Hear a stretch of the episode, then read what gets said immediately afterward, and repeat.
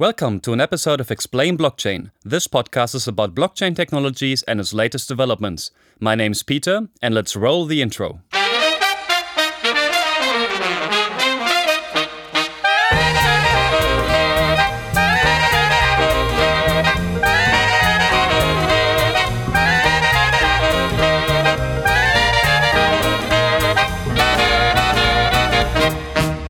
Alright everyone, and welcome back to another episode of Explain Blockchain.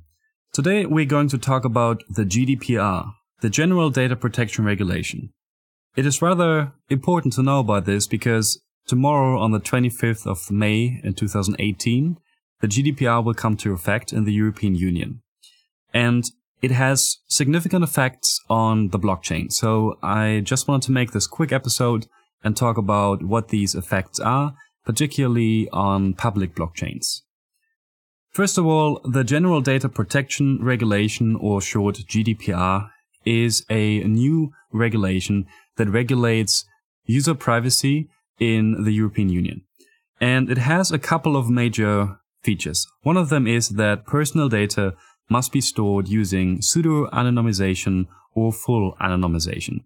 That means you cannot store any personal data like usernames, emails, so on, without hashing them, without encrypting them at least. So you cannot store them in the clear anymore.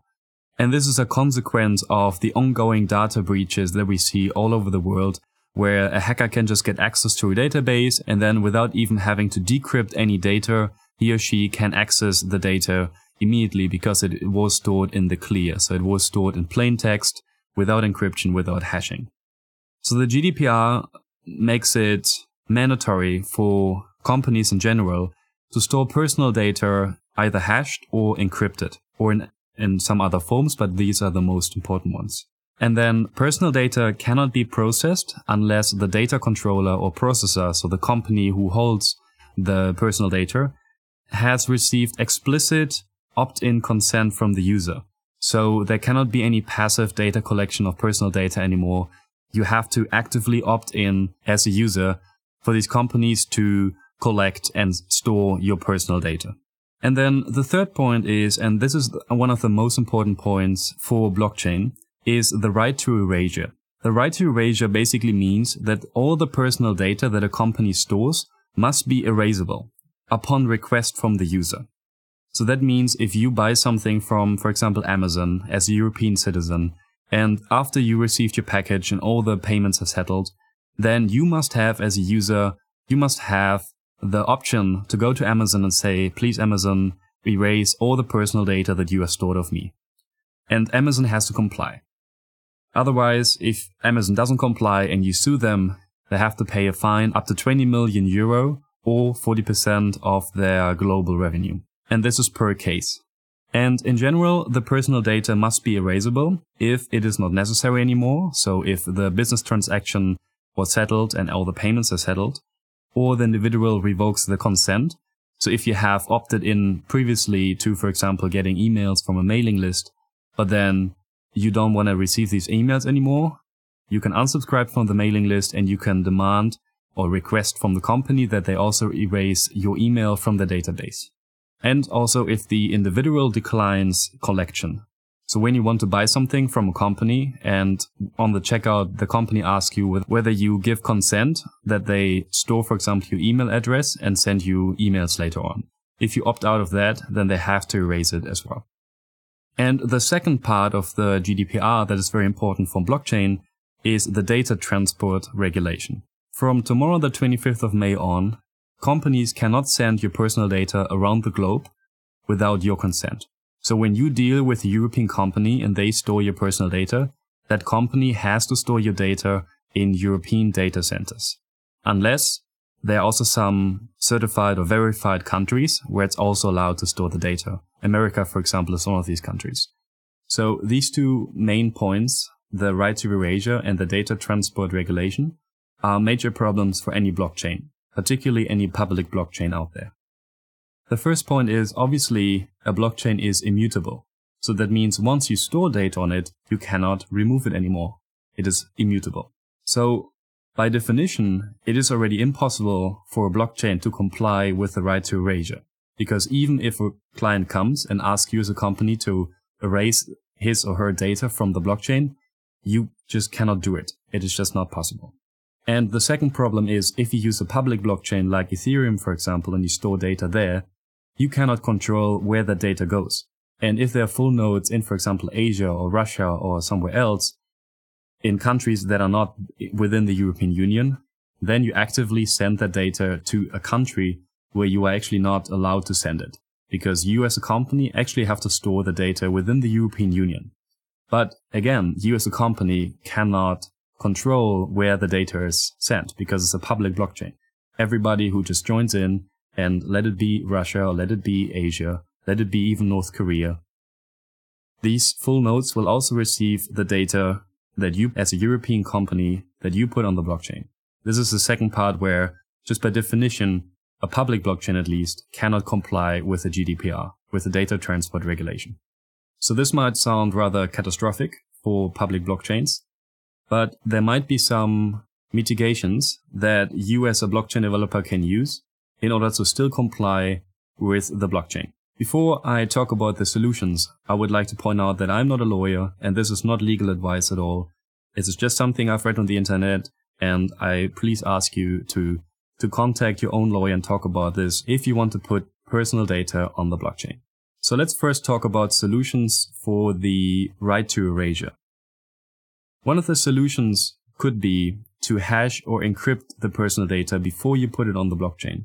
In this case, you pseudo-anonymize the data and it cannot be linked back to the user. But you must be careful here. Because if there is a way to link that data on the blockchain back to your user, then it is still considered personal data and it actually has to be erasable again. So be careful here. And the problem with just hashing and or encrypting personal data and then putting it on the blockchain is that the meaning of what the right to erasure means is not quite clear yet. So just from the name right to erasure and, and thinking of centralized databases, you might think, okay, it means that I literally have to be able to delete the data from a database so that it's gone and cannot be retrieved anymore. But as I said, the meaning of the right to erasure is not quite clear yet, and we first have to wait until the first judgments will be made by judges in the European Union, and then see how they interpret the right to erasure. Because on the one side, it could mean that you have to be able to fully erase the data, which is possible in a central solution like a normal database, but which is impossible in a blockchain solution. But it could also mean that you must be able to make the data inaccessible to you or to anybody else. And this would have as a consequence that you can still store personal data on the blockchain, but when the customer asks you to erase it, you have to make it inaccessible. And this can be easily done by just throwing away the encryption keys or the private public key pairs with which you put it on the blockchain. Another way of making the data inaccessible is the burn principle, which the BigChain DB project does. In this case, you have a smart contract that controls the access to the data and only one account with a, a private public key can access it. But when you burn the data, you set that address that can access the data to a burner address. And this is basically a public address that only contains burn, burn, burn, burn, burn, and for which it is impossible to find the private key. So with this, you give over the control of the data to a burner address for which nobody has the private key. And with this, you make the data effectively inaccessible. So this could be also one way to comply with the right to erasure. But as I said, it is not clear yet, and I would not recommend to use the solution just yet. So this is the current problem with the right to erasure, because it is not quite clear yet whether hashed or encrypted data, or even public keys or private keys, are also part of personal data. If it is so, then you cannot store any hashed or encrypted data or maybe even any public key for your customer on the blockchain. And I'm saying here for your customer because this is the crucial point. If you as a company take your customer's data and put it for them onto the blockchain, then you are the data controller or processor according to the GDPR. And that means that you are responsible also to erase the data again if the customer asks you to. But a workaround for this could be to simply let the users themselves put the data onto the blockchain. Until now, it is not clear which would be a compliant procedure, but one procedure could be to let the user sign the transaction with their own private public key pair, which they, for example, could have in their MetaMask wallet or in the Bitcoin wallet in general or Ethereum wallet. So that you not as a company put the data for the customer on the blockchain, but the customer themselves sign the transaction and put effectively themselves the data on the blockchain.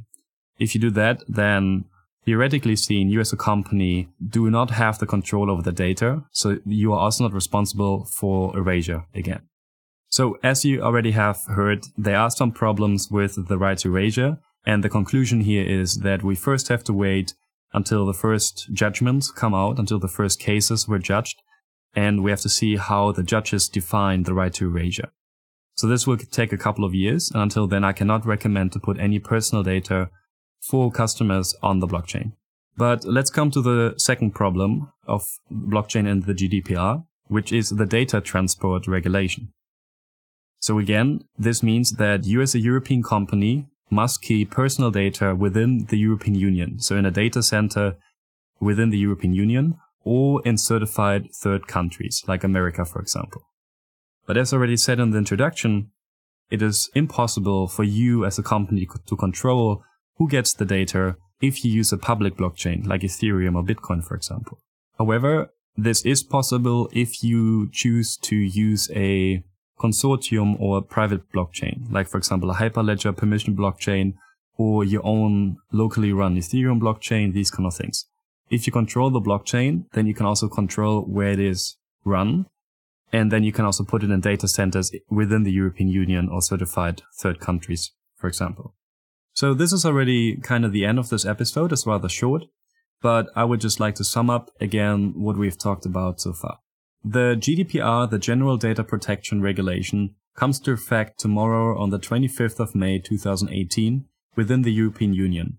It is immediately uh, in effect, so it doesn't mean that it needs to be ratified or anything by member countries of the European Union.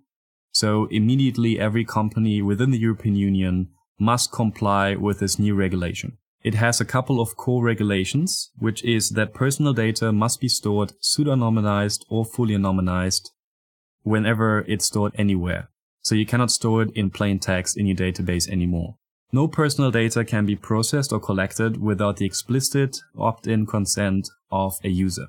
So you cannot have any passive data collection of personal data anymore without the explicit opt-in consent of the user. There are two main regulations that are crucial and very significant for the blockchain. The first one is the right to erasure, which means that you as a user must have the right that a company who possesses your personal data erases your personal data upon request. So when you think the data is not needed anymore after you settled a business transaction, then you can request from that company that they remove every single personal data piece that they have of you. And this is a problem because if you store personal data on the blockchain, you cannot remove it anymore because the blockchain is immutable. For this, we said it might be possible, but it is unclear yet whether you can simply hash or encrypt that data and then put it on the blockchain. But the question is whether this encrypted or hashed data would still be considered personal data. If yes, then the GDPR applies here and you as a company have to be able to erase the data from the blockchain, which is not possible. Second of all, maybe the right to erasure can be interpreted in such a way that you can also make the data simply inaccessible by, for example, burning that data. If this is the case, then whenever a user asks you to remove their data, you can burn that data, which means that you set the control to that data to a private public key address that nobody has the private key for. And then the second part is the data transport regulation, which means that you have to store personal data within the European Union or in certified third countries. If you use a public blockchain, then you don't have any control over this. So rather opt for a consortium or private blockchain for the moment. Thank you very much for listening. This was a rather short episode, but I will soon be back with an episode about the Ethereum blockchain. So stay tuned. See you next time.